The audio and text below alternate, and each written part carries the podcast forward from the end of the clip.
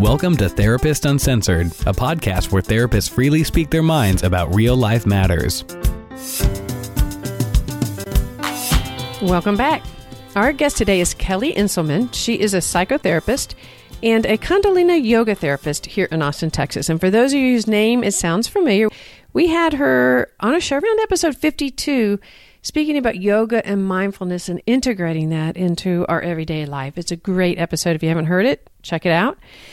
Today, we're going to take a different slant on this. She is the founder of Cutting Edge Yoga and Talk Treatment, and she focuses here today to talk about how yoga and mindfulness can directly impact cancer survivors and working with cancer survivors in their recovery emotionally and really to try to reclaim their vitality. And this episode, whether is really relevant relevant for those that are actually suffering with a trauma, those of cancer, those who support them, and really for anyone who would like support dealing with stress and trauma in their body.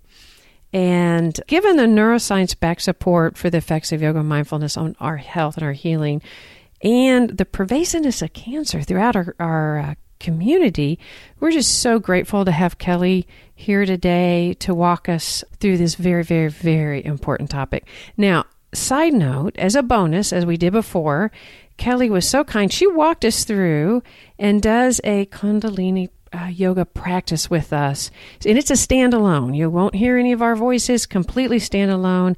And it's going to be a separate bonus episode. So either listen to it just once to get an idea of what she's speaking about, or you could go to it over and over again if you'd like to kind of utilize it in your life. So we hope you do.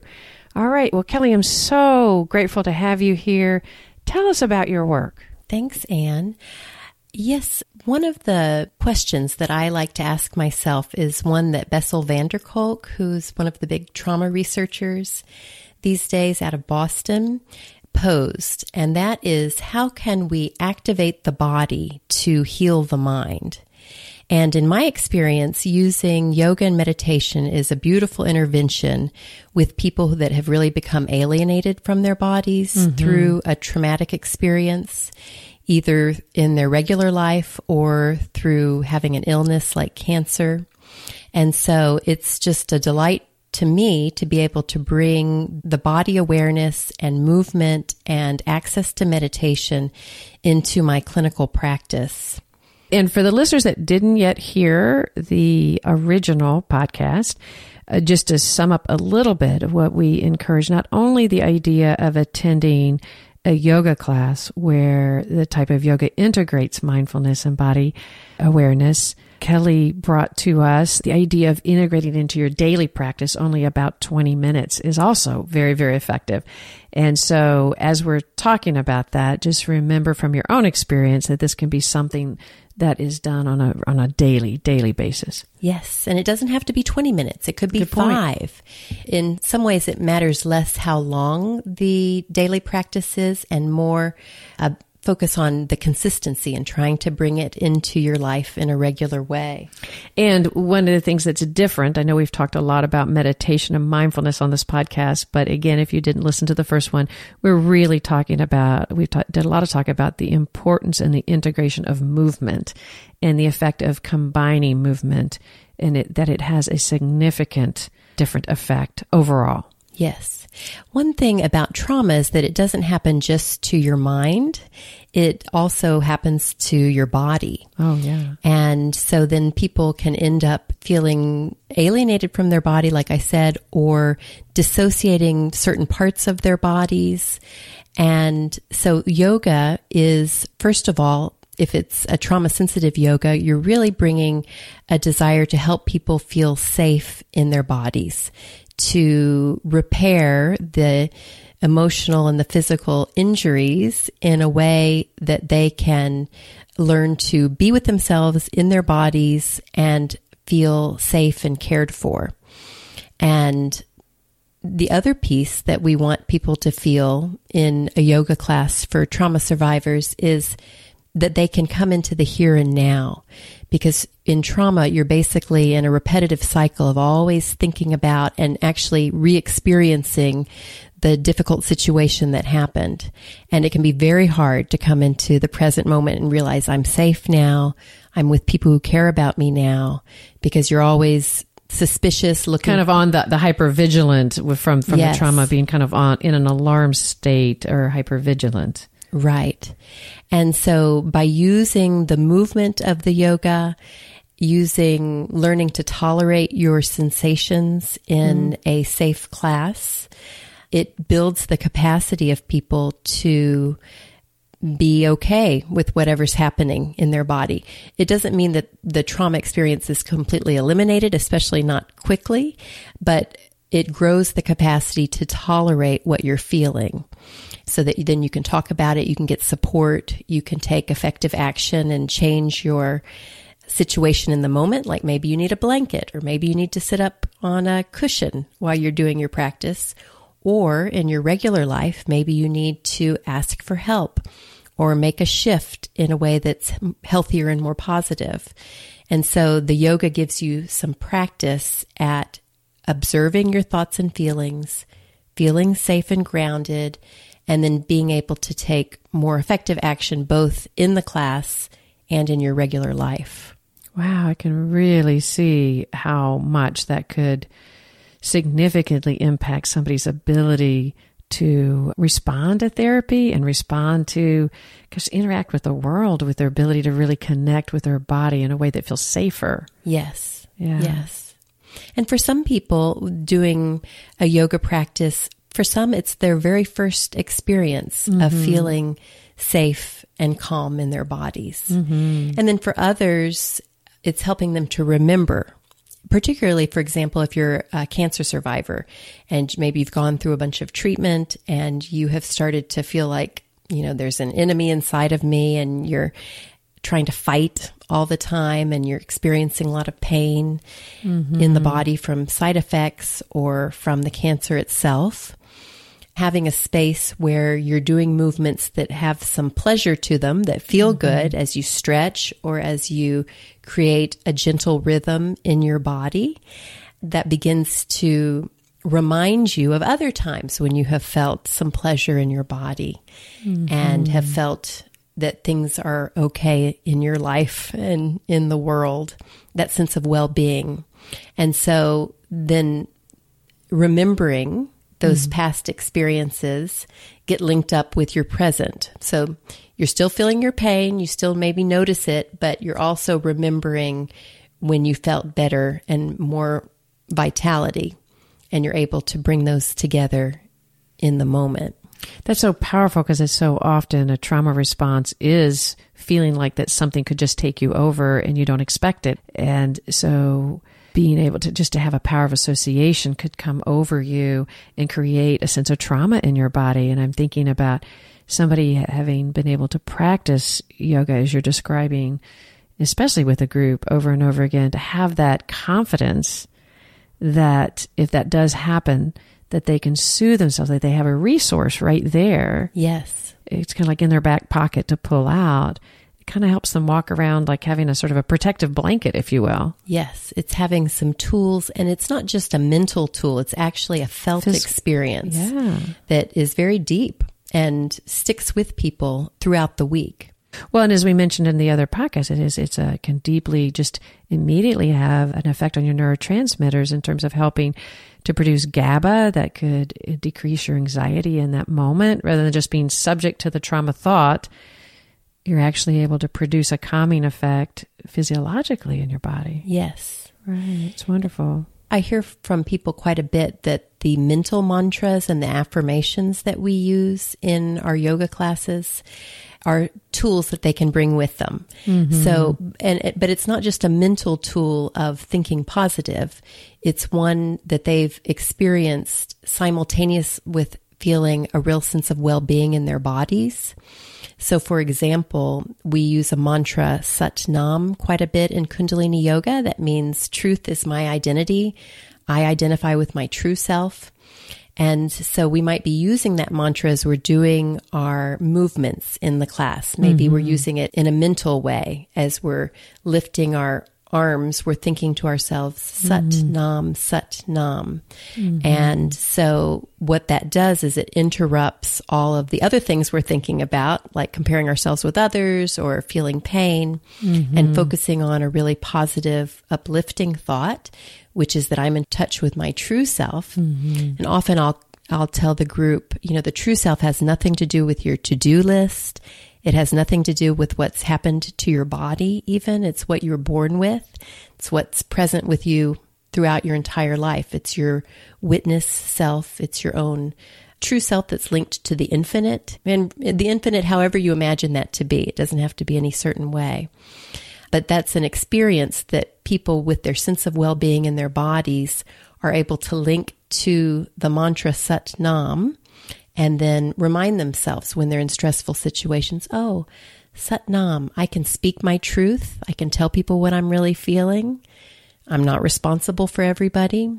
These are the different ways that people translate Sat Nam in their regular lives. Wow, that sounds really powerful. Are there any other examples of mantras that people carry with them?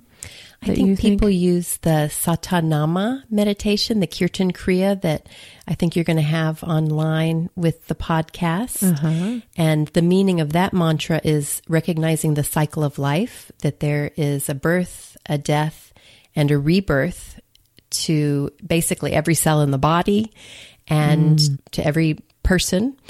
And, you know, na- it's all through nature. And so a lot of times people will tell me that they they use that mantra as well. They think Oh, I could themselves, imagine what a beautiful mantra with as cancer survivor, the re- rebirth of cells, and to be able to, while going through treatment, to have a mantra that is really concentrating on bringing health to Yes. the body. Yes. Mm-hmm. There's another mantra that we use. It's Ang Sang Waheguru. And the meaning of it, people love this one, is God is in every cell. Mm. Or you might think of it as life is in every cell. And I like to think of it as infinite possibility in every cell. And so people like to chant that and to really visualize their bodies full of life and love and connection to the infinite as they're going through their healing process. Well, say a little bit more, and, and Kelly, I know that you are open on in your work that you're a cancer survivor, and that's one reason that it's become a passion for you in trying to help others because you really have shared with me the amazing effect that yoga has had in your own healing process. Would you be open to saying a little bit about that? Sure, I'd love to. About 10 years ago, and I was already a yoga teacher integrating yoga with my therapy process when this happened, but 10 years ago, I was diagnosed with stage three breast cancer. And at that time, I had a two month old baby, my one and only daughter. Wow. And it really was an unbelievably difficult, traumatic situation for me, even though I had a lot of support and I had good access to medical care. I can only imagine just how exquisitely aware in having a two month old on your own you are the need for you to be there. And, Yes. Ah, and then to hear that you have a stage three breast cancer. Wow. Yes. Yes. Yeah, to have the juxtaposition Yeah. of new life and wanting to, you know, be joyful with my daughter and then really being afraid that I wasn't going to make it.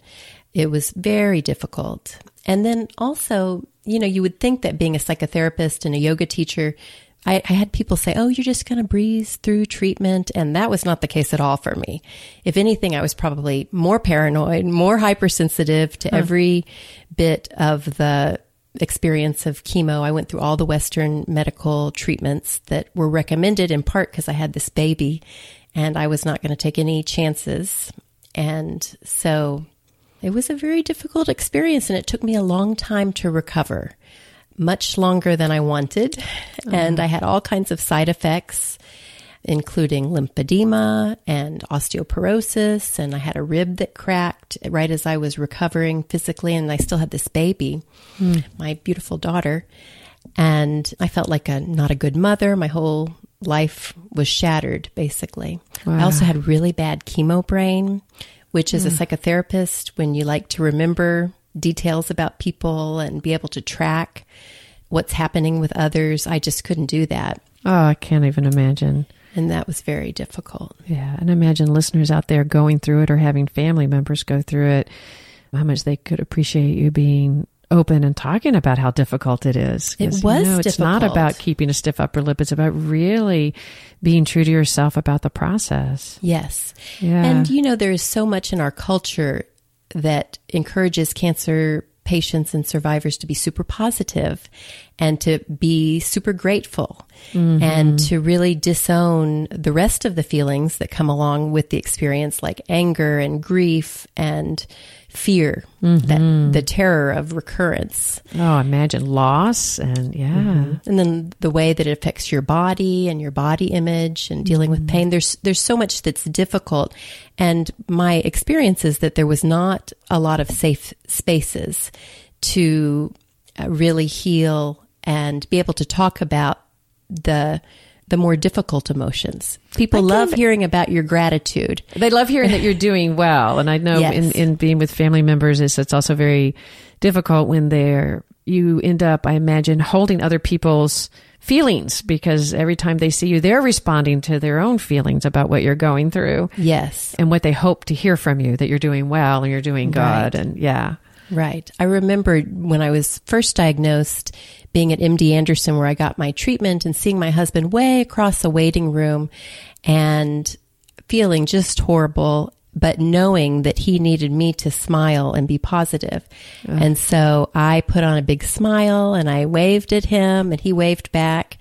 And I just remember feeling like that was the opposite of what I was feeling. I was doing that just for him. Uh. and then later he came up and he said, Oh, you don't know what it meant to me when you smiled and waved. And I was like, Yeah, to myself, I was thinking, Oh, yes, I did. I oh. did that for him. But those are the ways I think that we separate. And, and that was, you know, that was not a bad thing to do, but it sticks with me because it was such a dissonance. It was so different from what So I was actually feeling. Mm-hmm. Yes. Yes.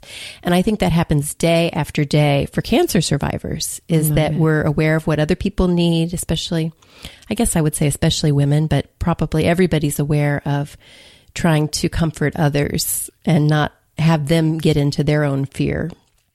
Well, and that's what inspired you to do this yoga practice with cancer survivors, a way of helping people really be more true to what's happening in their body. Tell us a little bit about that. Yeah. You know, I came upon a set of exercises in my tradition of Kundalini yoga that were really good for strengthening the lymphatic system and the nervous system and dealing with my lymphedema of the arm and at the same time getting my yoga practice in. And so I started doing this set of exercise and I did it every day for years. And as I began to heal more, I wanted to share the set because I thought it was really helpful for people. And so I started uh, doing a free weekly class. And now it's been seven years that I'm doing this Wednesday class. And we have a very large group of people that drop in depending on how they're feeling. And so we usually have at least 15 people a week, not always the same people. And it's just a wonderful community that's developed and very supportive. And what I really love about it is that it's focused on creating a sense, a feeling of well being in their bodies every week. So it's not about sharing all of the medical pieces. It's mm-hmm. about what are you feeling? What are you needing? Often I'll self disclose, you know, I've had a crummy day and giving people permission to share a little bit about what their days have been like. the hard stuff, the good, st- yeah, like they can stuff. be real. And hmm. Yes, that nobody wants to hear, but as survivors, we're able to hear it. And I love being with them. I feel like I like being with people who are in a state of development and awakening. And cancer is an encounter with awakening. It brings you into the present moment, just the way all of my years of meditation, I was attempting to be in the present moment. But cancer and dealing with that really brings you into the here and now. And so I really like being reminded of that, even though it's been years now since I was in active treatment. And I feel inspired by the people who are coming. Sometimes they're coming for the first time. Some of uh-huh. them have stage four cancer and this is their first yoga class. And so what an honor and blessing to me to be able to share practices that help them feel good in their body right now, today. Oh, and they need that so much. The the moment of being, I can imagine, just the awareness of everything being so real and so valuable and, and precious. Yes. Yeah. Yes. I think there's a real dilemma with cancer survivors that on the one hand, you want to maximize every moment and get a lot of things done and really live your life to the fullest. Mm-hmm. And on the other hand, you want to slow down and smell the roses and really appreciate the moment. And sometimes those can be at odds. Mm-hmm. And I think that the yoga and meditation practices, which help you really be in the here and now, but be open to possibility about what more you can invite into your life, mm-hmm. it has a very soothing and integrating effect for people. Oh, imagine. So, what is the practice like? What do you recommend for those individuals out there listening who are experiencing this themselves or with family members and they don't have access necessarily to this wonderful, amazing group that you have? Well, one, I guess, one effect right now that I hope that this podcast could have is that therapists out there listening might be invited or encouraged to replicate what you're doing. Yes, that I would love that. You know, I think a lot of the yoga practices can be modified for mm-hmm. people that are dealing with trauma or with cancer. And so it could be looking for a beginner gentle yoga class and just giving yourself permission to modify the heck out of it, which is what I still do. If I go to a regular yoga class, I'm modifying, I'm sitting down through pieces of it. And you have to really be kind of fearless about doing that and not worried about what other people are thinking. And particularly when you're a cancer patient, you have all the excuse in the world to go at your own pace. I also have on my website many very short videos and yoga practices that people can join my website and subscribe, and they get for free access to over 50 five minute yoga or meditation practices. Oh, that's wonderful. Why don't you mention your website? Yes, it's joybootsforcancersurvivors.com or kellyinselmann.com, both of those. And we will have that in the show notes, but just for those of you that are out there that kind of want to write that down because it to have immediate access to a resource that's really specific for what you're going through. Yes, and my focus is the emotional recovery. There's a lot of interest in helping people obviously physically recover from cancer, but I found that there's a real lack of support for people who are trying to emotionally recover. There's the expectation that once you're finished with treatment, then you should just fit yourself back into your old life. That's what everybody wants you to do. And that's so interesting because I think my experience in being with people is that it's actually an interesting, almost counter effect that people talk about, and that is after treatment stops, that a depression sometimes really, Yes. really, really hits, and it's it's of like you're not actively doing something, Yes. and that stopping process is. And I don't know if that is your experience and all your extensive experience of working with cancer survivor. Do you see that? happen? Absolutely. One theory I have is that it takes so much to get through each day while you're going through treatment. And so people end up numbing out and they're in shock also. So while they're in shock, they begin their treatments and they have all these difficult treatments on their bodies and, and you're doing all kinds of counterintuitive things that feel like the opposite of what's healthy for you, like the surgeries and chemo and radiation all of that kind of thing. And so, you know, maybe after six months or a year of treatment, when you're just finishing active treatments, that's when you're beginning to thaw out. And you're mm-hmm. beginning to access your feelings again. But that's also when everybody is kind of dropping you because everyone's moving on. They've been there. They've been bringing you dinner. They've been Yes. saying, and now you're possibly back to work or at least off treatment, and everybody's going to going back. And I hear what you're saying. And then also, it's like like you mentioned with trauma response. It's like now you're not in a sympathetic response where you're actively doing something. You're more in a slowing down process, and that Right. that all those emotions I can imagine just rush in and Yes. Or you continue feeling pretty numb. ah okay And I, I had both of those. Did you? I felt numb quite a bit. I would worry even with my daughter, you know, I'm not feeling anything, you know, and that So you mean not just numb about your own body, but just numb to the world a little bit? Yes. Not feeling the joy with your daughter that you would think you might feel. Or, Right.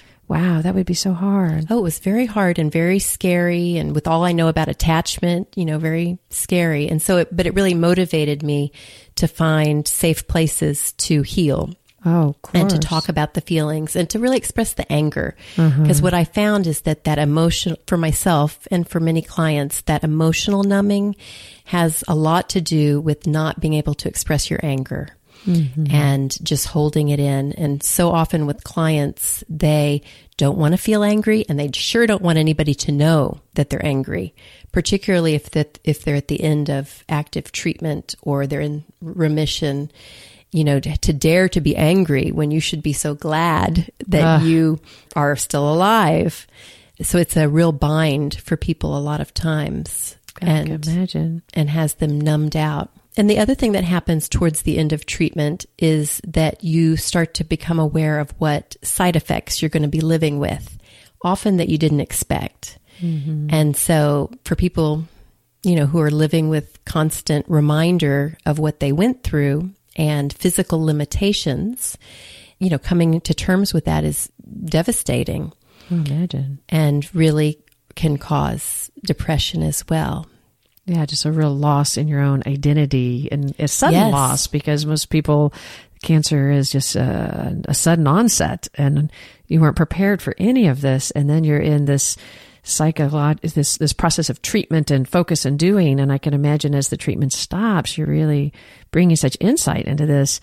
Then all those effects really start. We're no longer fighting for something. We're not dealing with the effects of the, uh, the long term life changing effects. Yes. Yes, and it can feel like a life sentence for people. I imagine. You know, there are six principles that I have developed in my work with cancer survivors that I'm looking at as guideposts for emotional recovery. And they are to begin with just being with what is, coming into reality and acceptance of how it is in your body right now, what it's like in the relationships, what has been the impact of the cancer experience, and making a lot of space for that, for being able to talk about it, share, get feedback from others, hear from others how they see you now. Mm-hmm. So that's where I try to start with people is just making a safe space for them to show up as they are and talk about what is now for them. What is now in terms of what they are experiencing physically, emotionally, mentally, and kind of also what they're needing. Yes. Everything that's Yes. just in this moment, what's going on, not future, not past, but in this moment. Right. That makes sense. Yeah. And then moving on to the idea from neuroscience of that you have to feel it to heal it.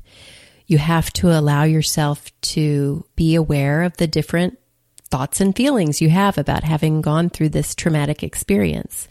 And so that includes the anger, the fear, the grief, the mm-hmm. loss around your body, and also the gratitude and the the awakenings. People have amazing awakenings that don't always get to be discussed and we need space for that as well for the sacred part of the experience of facing your own mortality. And I can imagine that that space would almost be hard to find in those that haven't experienced that kind of an awakening. That that I imagine all of a sudden it's impacting me about how even ongoing relationships might be shifted when you've gone through something like that and somebody your husband or somebody else has not. You've had a way of looking at the world as very different Yes. and wanting to relate that and be related to from that place. Yes, I, I think so because caregivers, uh, they're going through their own very difficult, often traumatic experience, but it is different. And, you know, in my case with my husband, he doesn't always like to be reminded of it. He, he wants to move on. And he also often is not paying enough attention to his own thoughts and feelings. So, you know, caregivers and men especially need their own groups. But yes, I like to make space for survivors to talk with one another and share the dreams that they had as they were going through treatment, the signals they have from their intuition about what's right for them, what's next in their journey. And that's just a really inspiring and vibrant place to be. Yeah, and it really reminds you as a as somebody who's it could be a family member or caretaker to really help yourself find that space with that person. So Yes. to help that person find a therapist like you that can walk them through these processes and then to help the caretakers remember that these journeys are really, really important to take with them or to try to give them room for that. Yes, Mm-hmm. yes. And it was a very helpful process for me to have couples counseling with my husband, really just focused on the trauma of the cancer Mm-hmm. and be able to talk about how it impacted each of us and what it was like to have the new baby. And for him to hear me, but for me to hear from him how overwhelming it was as well. Oh, sure. Yeah. And the other pieces to my six principles for emotional recovery are learning to find the medicine and the healing even when there is discomfort.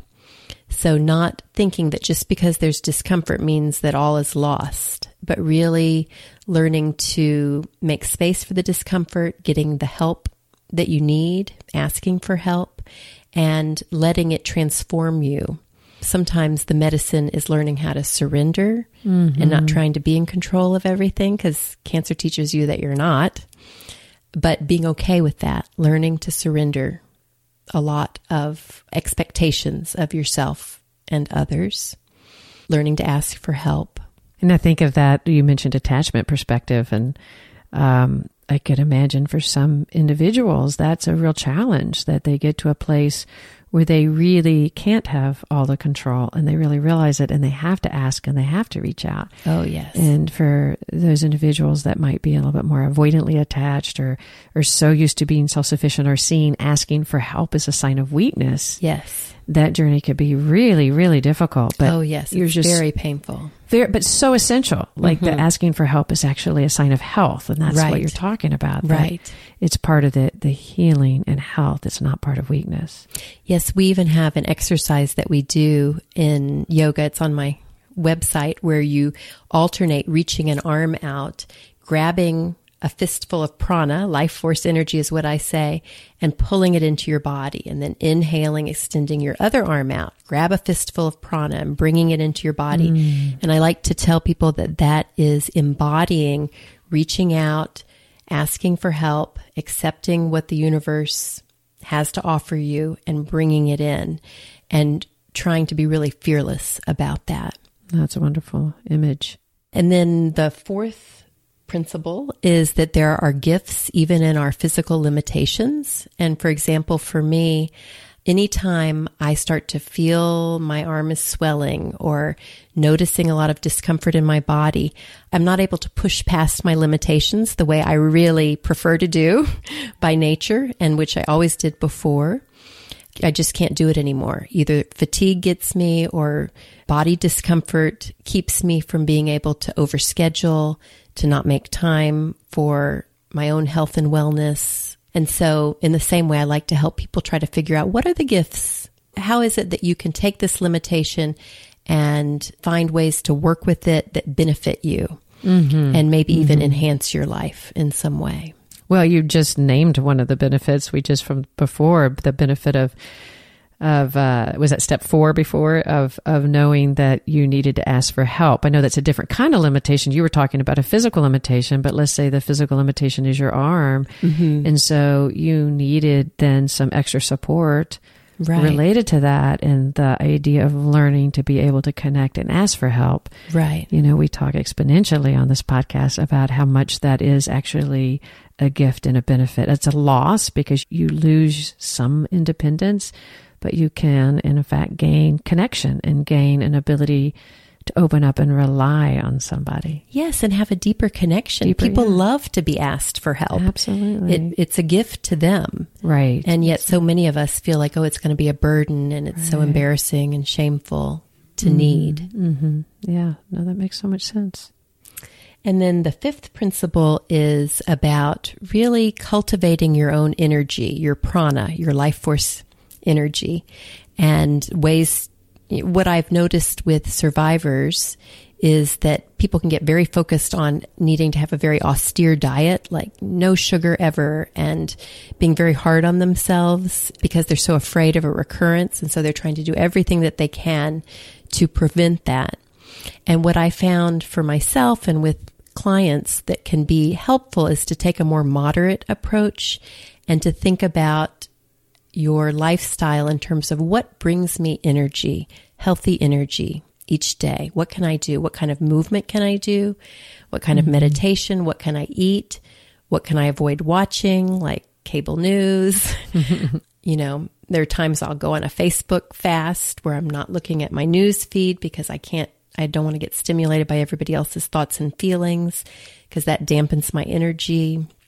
So, anyway, helping people to explore what kind of energy do you want to be feeling every day and what are the habits that you can begin or emphasize to help you feel good. That's a great way to put it because oftentimes it is really a habit that we have to change to leave us open to that energy yes. rather than just responding to the world on an everyday basis of the stress that's there and but to really slow down and especially as a cancer survivor to know that you have to have your own energy and to keep your cortisol low and to be able to be open to yourself and the world. You really have to protect that. Right. And to develop habits like we were speaking about in our last podcast and about a meditative and a yoga practice that actually increases your ability to engage in the world. And my last principle I call joy boots. And the name came from a very deep experience I had as I was recovering from treatment, where I remembered being in my body as a five year old and having been given some brand new white go-go boots that were knee high and just feeling a lot of joy about the boots and dancing around in my backyard. And I think I was singing that uh, hymn, I've got the joy, joy, joy, joy down in my heart. And I really had a visceral memory of what that felt like to be young, to be vital, and to be joyful. And I've been able to hold on to that memory that came about through a movement practice and use it as a somatic marker, which is like a touchstone, like a body memory. And these days, I ask myself if something is presented to me, an opportunity or a request, I'll ask myself, can I do this with my joy boots on? Mm. Can I let hmm. that little five year old that had all that vitality and joy, is she going to feel good if mm-hmm. I say yes to this? And if the answer is no, then I try really hard not to do it. And it really helps to inform how I am moving forward in life. Oh, I love that. I can imagine using that in all sorts of areas. That's a it's a really wonderful image to have and a way to check in with yourself instead of being so immediately reactive to the world and responding in all sorts of you know obligatory ways to kind right. of wait, what does this really do for me inside? Yeah. Yes. Yes. And so that's one of my objectives in working with people is helping them discover what is that for you? Mm-hmm. What is your body memory that's going to tell you that this is the way to go? This is going to bring me more vitality and a sense of openness and connection with the infinite and with my community and with myself. Mm-hmm. That's lovely. And so I'm putting this together in an online course. So say up something about yeah. Yeah, I'm working on it right now, and it's going to be a course and hopefully a book that will come out in 2018. So, say a little bit more about the course. It's going to be walking through each one of those steps. It is. It's going to be each week taking um, one of the steps, starting with being with what is, mm-hmm. and really exploring both through journaling and through meditation practice and checking in in a Facebook community with others who are doing the course as well. So sharing your experiences, what it is looks like for you and hearing from others. And yeah, so we're going to integrate the yoga, the meditation, and just a self exploration so that people can feel more integrated as they recover emotionally. Oh, that's wonderful.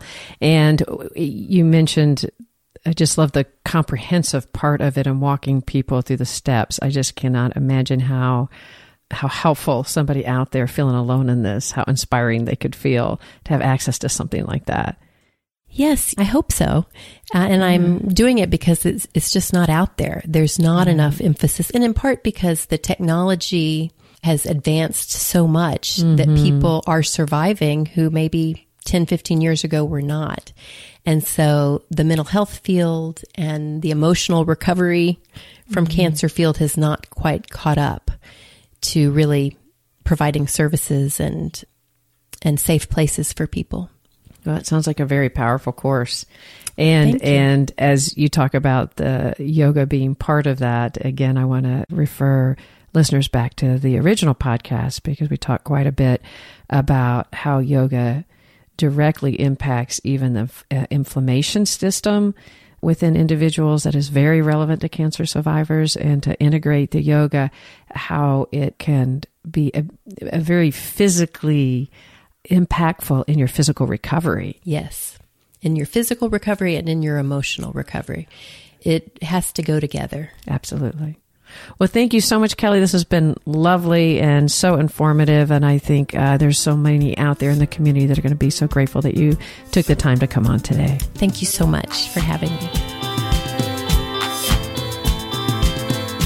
Therapist Uncensored is Ann Kelley and Sue Marriott. This podcast is edited by Jack Anderson.